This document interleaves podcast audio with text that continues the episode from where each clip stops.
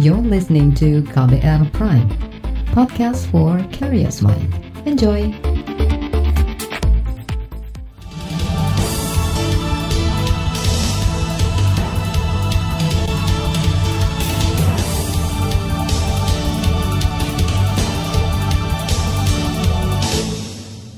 Selamat pagi saudara, KBR kembali menjumpai Anda melalui program Buletin Pagi edisi Kamis 14 Mei 2020 bersama saya Don Brady. Informasi terkini untuk pagi ini di antaranya, meski sudah dibatalkan MA, pemerintah kembali naikkan iuran BPJS Kesehatan.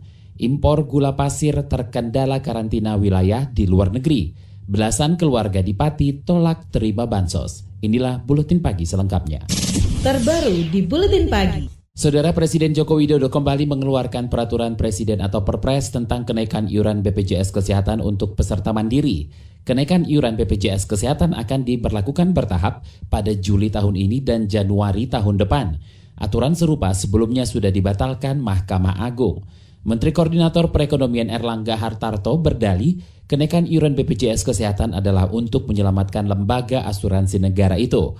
Erlangga mengatakan kenaikan iuran itu supaya BPJS Kesehatan bisa tetap terus beroperasi normal. BPJS ya sesuai dengan diterbitkan dan tentunya ini adalah untuk menjaga keberlanjutan dari BPJS Kesehatan. Ada iuran yang disubsidi pemerintah.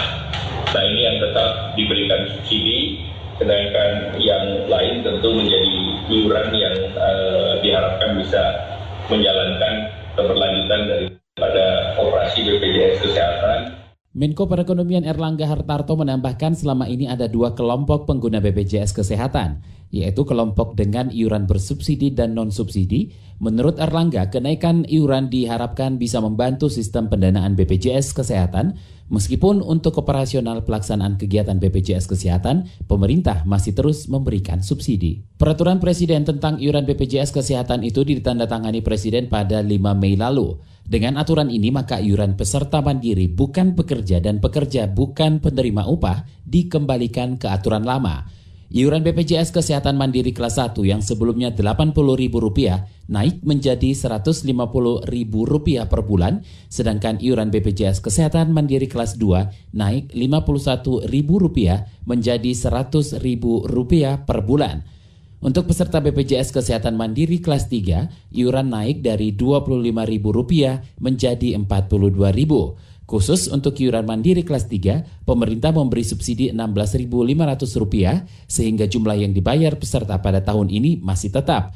Sedangkan pada tahun depan subsidi pemerintah akan berkurang menjadi Rp7.000 sehingga besar iuran yang harus dibayar peserta kelas 3 adalah Rp35.000. Anggota Komisi Kesehatan DPR Saleh Partaunan Daulay menyesalkan keputusan pemerintah yang lagi-lagi menaikkan iuran BPJS Kesehatan. Kenaikan yang berlaku bertahap mulai 1 Juli itu dinilai bertentangan dengan keputusan Mahkamah Agung yang sudah membatalkan kenaikan iuran. Saleh juga mengherankan dengan sikap pemerintah yang sepertinya tidak peduli dengan kesulitan ekonomi masyarakat akibat terpukul pandemi COVID-19.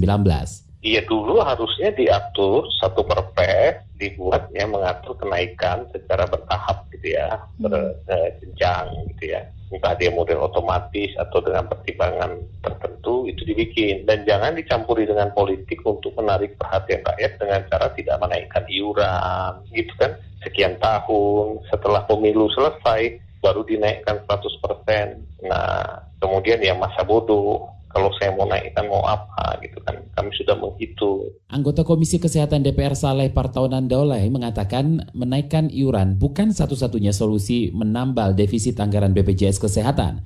Pemerintah seharusnya mengawasi kecurangan pelaksanaan BPJS Kesehatan.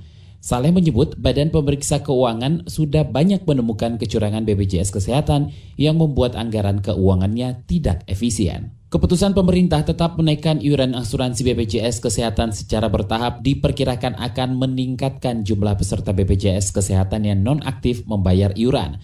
Koordinator Lembaga Pengawas BPJS Watch Timpul Siregar mengatakan apalagi keputusan diambil di tengah pandemi COVID-19. Banyak masyarakat kehilangan pekerjaan atau kesulitan ekonomi sehingga mempersulit warga membayar iuran bulanan. Jadi kalau pemerintah sekarang mau menaikkan lagi di 1 Juli 2020 ini akan menjadi kontraproduktif, akan terjadi lebih banyak orang yang akan nonaktif kalau Pak Erlangga Hartarto sekarang sudah ngerilis ya, sudah menjelaskan tentang Perpres 64 itu dalam rangka untuk memastikan pelayanan tidak defisit dan sebagainya. Menurut saya akan terjadi defisit juga. Karena apa?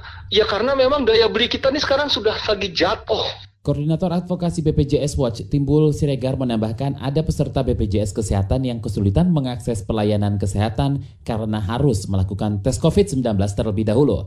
Sedangkan tes COVID biayanya mahal dan tidak ditanggung pemerintah ataupun BPJS Kesehatan.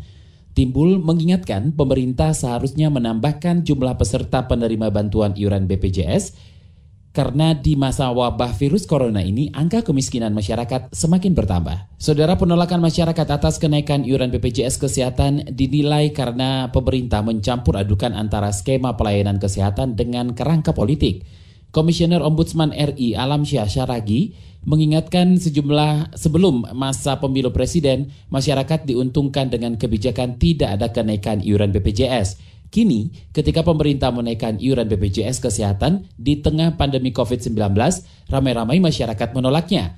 Mestinya, menurut Alamsyah, pemerintah sejak awal membuat perpres yang mengatur kenaikan iuran secara bertahap dan berjenjang. Jadi uh, saya melihat bahwa waktunya itu sangat tidak tepat sekarang ini pemerintah uh, menaikkan lagi iuran BPJS ini karena masyarakat sekarang itu terdampaknya luar biasa. Hmm. Jadi masyarakat yang terdampak akibat COVID-19 ini ini banyak sekali. Jadi saya khawatir nanti masyarakat itu tidak sanggup untuk membayar iuran BPJS itu nanti kemudian saya juga khawatir masyarakat bisa jadi akan apa tidak taat atau tidak patuh pada aturan yang dilaksanakan. Komisioner Ombudsman RI Alam Syah Saragi menambahkan pemerintah memang berhak menaikkan iuran BPJS Kesehatan. Tapi ia menyayangkan kenaikan iuran BPJS dilakukan dalam waktu singkat, meskipun ditetapkan secara bertahap. Sehingga kesannya menurut Alamsyah, pemerintah sekadar mencari siasat atas putusan Mahkamah Agung sebelumnya yang resmi membatalkan kenaikan iuran BPJS Kesehatan. Beralih ke informasi olahraga, Saudara Kepala Pelatih Ganda Putri PBSI Eng Hian mengatakan sedang mempersiapkan program khusus untuk pasangan ganda putri andalan Gracia Polii dan Apriani Rahayu jelang Olimpiade Tokyo 2020. Gracia dan Apriani kini menduduki peringkat 8 dunia.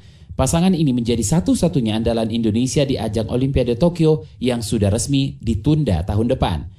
Meski pelatnas PBSI masih menjalani masa karantina tertutup akibat pandemi COVID-19, tapi latihan khusus tetap dilakukan untuk menjaga performa Gracia dan Apriani, terutama dalam hal peningkatan kekuatan, keahlian, dan teknik permainan. Dengan begitu, ganda putri andalan merah putih ini akan selalu siap menghadapi lawan-lawannya di Olimpiade Tokyo. Meski Gracia dan Apriani merupakan pasangan juara Indonesia Master 2020, tapi Eng merasa kondisi fisik Gracia masih harus terus ditempa. Sementara Apriani, karena merupakan pemain muda, wajib untuk terus dibina kematangan penampilan dan permainannya. Presiden Jokowi desak jajarannya stabilkan harga bawang merah dan gula pasir. Informasinya usai jeda tetaplah di Buletin Pagi KBR. You're listening to KBR Pride, podcast for curious mind. Enjoy!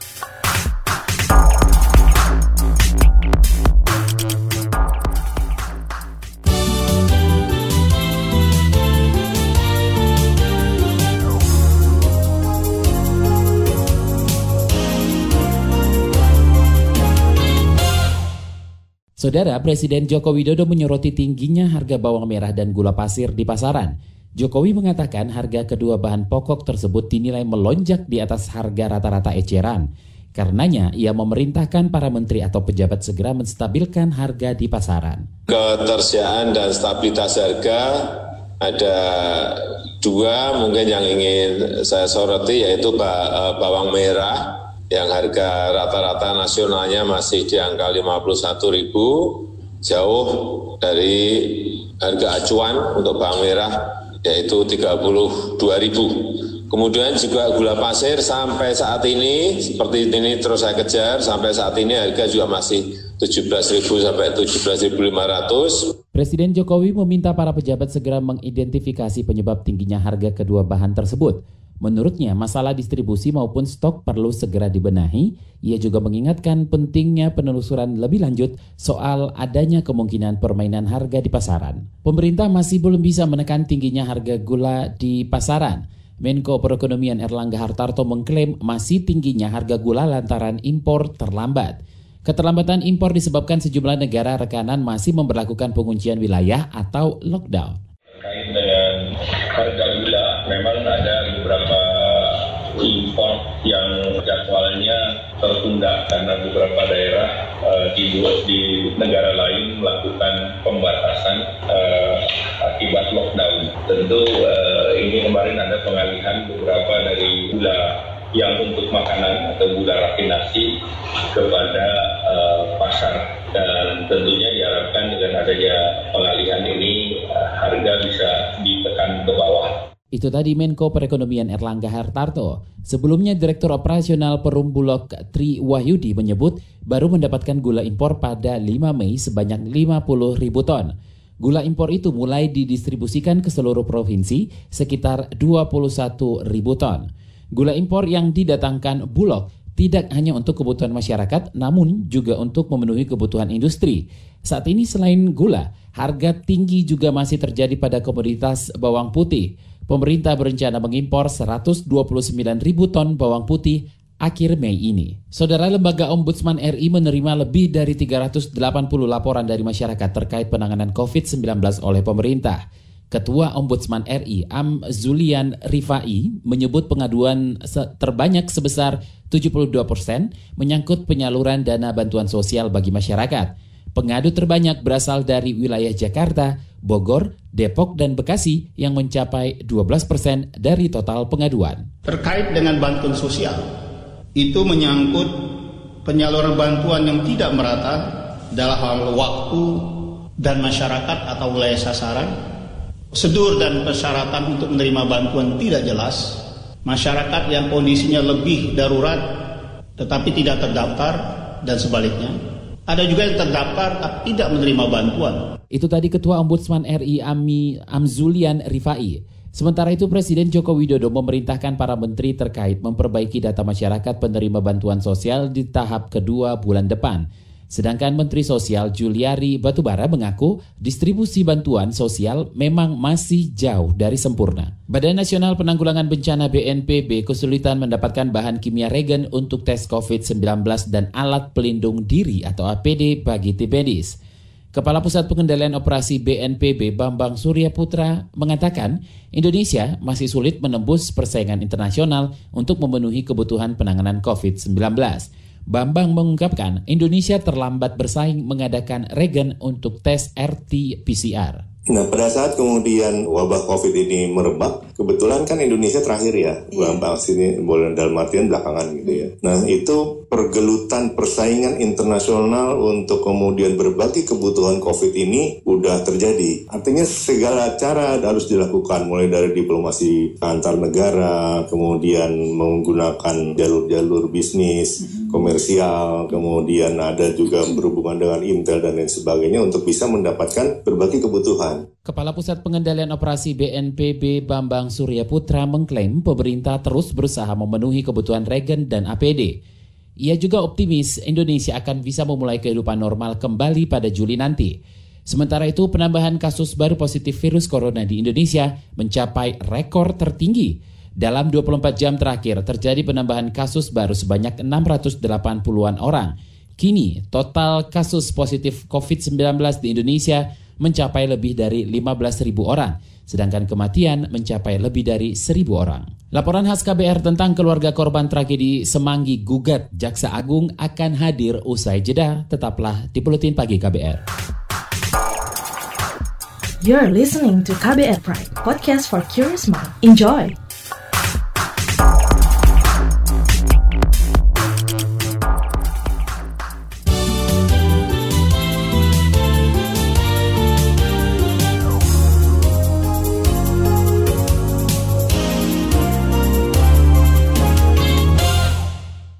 Anda masih mendengarkan Buletin Pagi, saatnya kita simak laporan khas KBR. Saudara keluarga korban tragedi Semanggi 1 dan 2 menempuh langkah hukum baru untuk memperjuangkan keadilan.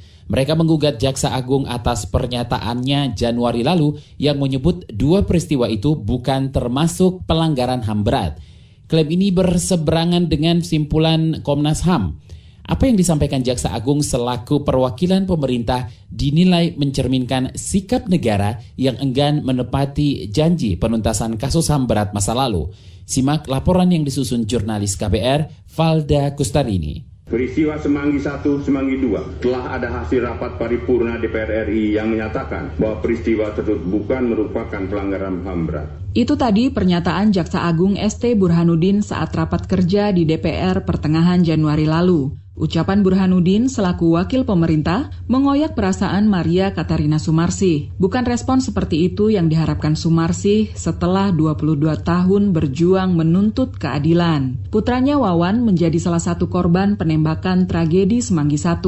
Namun Sumarsi menolak pasrah. Ia bersama keluarga korban Semanggi I dan II menggugat Jaksa Agung ke Pengadilan Tata Usaha Negara atau PTUN 12 Mei lalu keluarga korban Semanggi satu dan Semanggi dua bahkan orang tuanya Yunhak menjadi perwakilan dari korban Semanggi dua yang mewakili uh, gugatan ini. 22 tahun bukan masa yang pendek, kalaupun kami lelah tetapi selalu ada jalan yang bisa kita lewati untuk melakukan tuntutan penyelesaian penembakan para mahasiswa. Sumarsi berharap gugatan ini bisa menjadi babak baru bagi upaya penuntasan kasus Semanggi 1 dan 2. Kedua kasus itu sejak awal sudah dikategorikan sebagai pelanggaran HAM berat oleh Komnas HAM. Keluarga korban menggugat lewat PTUN sebagai bentuk penghormatan dan kepercayaan terhadap supremasi hukum di Indonesia. Semoga Petun ini menjadi pintu masuk upaya menegakkan supremasi hukum dan HAM di negara kita. Sumarsi tak menampik dirinya kecewa dengan kinerja pemerintah menuntaskan kasus-kasus HAM berat masa lalu. Harapan pada sosok Mahfud MD sebagai Menteri Koordinator Politik, Hukum, dan Keamanan juga memudar.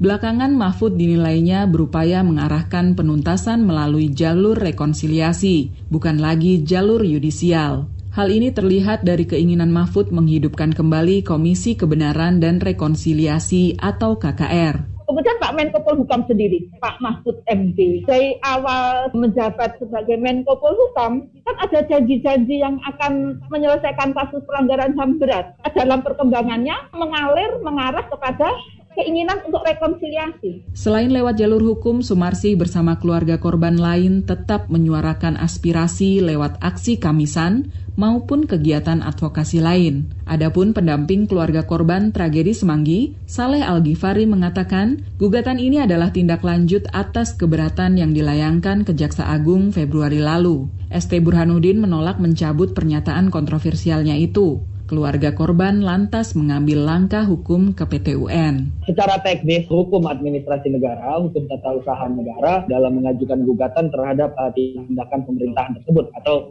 keputusan tata usaha negara dan itu ada batasan 90 hari dari semenjak disampaikan tindakan yang kita gugat atau ketika kita keberatan terus dia balas nggak memuas dari situ juga dihitung artinya kita nggak bisa menunggu lebih lama lagi nih. Saleh berpandangan pernyataan Jaksa Agung soal kasus Semanggi tidak berdasar.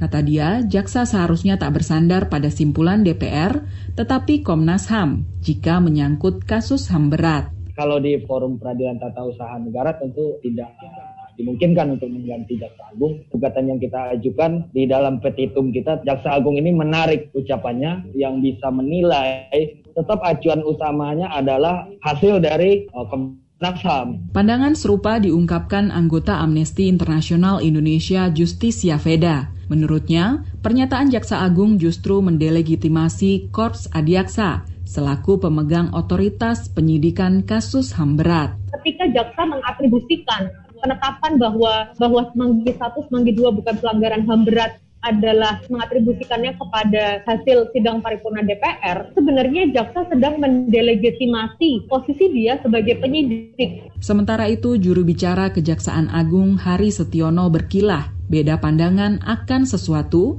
merupakan hal lumrah. Ia mengklaim jaksa hanya menyampaikan rekomendasi panitia khusus kasus Trisakti dan Semanggi DPR 2001 silam. Jaksa Agung tentu kemarin menyampaikan punya cantolan, hmm. Punya pegangan. Hmm. Kawan-kawan di DPR sudah membuat pansus dan hmm. hasilnya itu. Sementara dari hasil penyelidikan Komnas HAM saya juga belum hmm. membaca juga, pasti juga sudah dipelajari. Sudut pandang berbeda sah-sah saja. Demikian laporan jurnalis KBR Valda Kustarini saya Astri Yuwanasari. Informasi dari daerah akan kami sajikan usai jeda tetaplah di Buletin Pagi KBR. You're listening to KBR Pride, podcast for curious mind. Enjoy!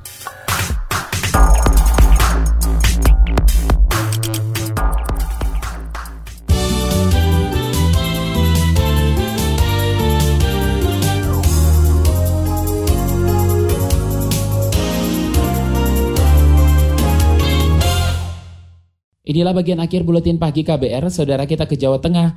13 keluarga penerima manfaat atau KPM di Pati, Jawa Tengah menolak pemberian bantuan sosial tunai terkait dampak wabah virus corona. Kepala Kantor Pos Pati Gerardio Septa mengatakan keluarga penolak menolak bantuan sosial karena merasa sudah termasuk golongan keluarga mampu. Karena dikategorikan mampu untuk Pati uh, data yang sudah masuk itu resminya 12.405 KPM. 21 kecamatan sudah semuanya. Itu nominalnya 7 miliar 443 juta. Kepala Kantor Pos Pati Gerardio Septa Wiryawan menambahkan penyaluran bantuan sosial tunai ditargetkan selesai pada 20 Mei mendatang. Sementara itu Bupati Pati Haryanto menjelaskan setiap keluarga penerima manfaat BST akan menerima uang tunai Rp600.000 selama tiga bulan. Kita ke Aceh, Kabupaten Aceh tengah terisolir akibat dilanda banjir bandang. Bencana alam yang terjadi sekitar jam 3 sore kemarin itu memutus seluruh akses darat. Sejumlah rumah dan kendaraan milik warga hanyut diterjang banjir. Kepala Pelaksana Badan Penanggulangan Bencana Daerah BPBD Aceh Tengah, Ishak mengatakan petugas penyelamat sempat kewalahan menangani dampak banjir bandang karena banjir bandang disertai material lumpur, bebatuan, dan potongan kayu. Ini tidak bisa lewat Pak, sama sekali tidak bisa lewat. Kami lagi di lapangan berusaha bagaimana supaya bisa asal lewat saja. Belum juga bisa. Tidak mampu Pak, saking banyaknya Pak. Banyak lokasi, banyak titik Pak. Rumah orang juga ada ini. Mobil ada kendaraan, saya belum data Pak. Kepala Pelaksana Badan Penanggulangan Bencana Daerah BPBD Aceh Tengah Ishak menambahkan, petugas sudah mengerahkan sejumlah alat berat seperti beko eksavator dan truk ke lokasi yaitu di Kecamatan Kebayakan. Sebelum ada laporan korban, belum ada maksud kami, laporan korban jiwa dari bencana itu dan banjir bandang diduga akibat curah hujan tinggi dengan durasi lama. Kita ke Nusa Tenggara Barat, hunian tetap untuk masyarakat korban gempa di Nusa Tenggara Barat sejak dua tahun lalu hingga kini masih belum selesai tertangani. Jumlah hunian tetap itu diperkirakan sekitar 13.000 unit. Padahal masa rehabilitasi rekonstruksi pasca gempa sudah diperpanjang sampai tiga kali. Kepala Pelaksana Badan Penanggulangan Bencana Daerah BPBD NTB Ahmadi meminta pemerintah pusat agar segera menyelesaikan pembangunan 13.000 hunian tetap karena batas akhir masa rehabilitasi rekonstruksi tahap ketiga akan berakhir akhir Juli nanti. Setelah saya lihat itu kan ada sekitar 13 ribuan lah ya yang belum tersentuh daripada uh, rehab rekon ini. Dan inilah yang disampaikan oleh Pak Gubernur itu supaya dalam jangka waktu sampai 31 Juli ini harus tuntas ini. Nah, karena ini adalah perpanjangan yang ketiga ya. Kepala Pelaksana BPBD NTB Ahmadi menambahkan untuk tahap sekarang ini, anggaran pembangunan hunian tetap yang belum diberikan kepada masyarakat sekitar 87 miliar rupiah. Jumlah itu untuk membangun 5.000 unit huntap tahan gempa. Informasi tadi menutup jumpa kita di Buletin Pagi hari ini. Pantau juga informasi terbaru melalui kabar baru melalui website kbr.id, Twitter kami at berita KBR, serta podcast melalui kbrprime.id. Akhirnya saya Don Brady undur diri. Salam.